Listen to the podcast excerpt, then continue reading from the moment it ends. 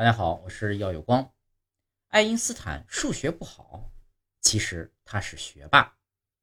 网上有一些心灵鸡汤，说二十世纪最伟大的物理学家爱因斯坦小学的时候啊数学比较差，经常考一分，但是呢经过努力仍然成为伟大的科学家。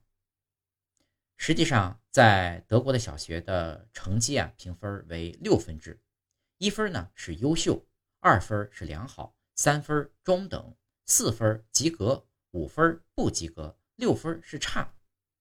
有爱看足球赛的朋友啊，应该也清楚，德甲联赛的评分制度也会与我们的评分制度有所不同。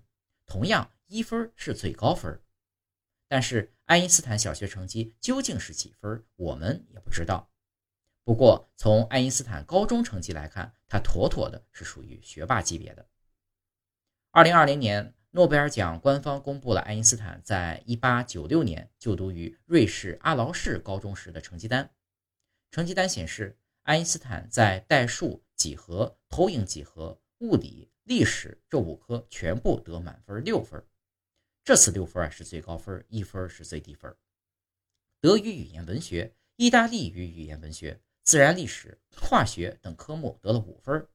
即便是即使是地理。绘画、工业绘图也取得了四分，最差的是法语语言文学，只有三分，妥妥的是个学霸。所以啊，大家还是要继续努力，千万不要被各种心灵鸡汤给误导了。其实一分是最高分。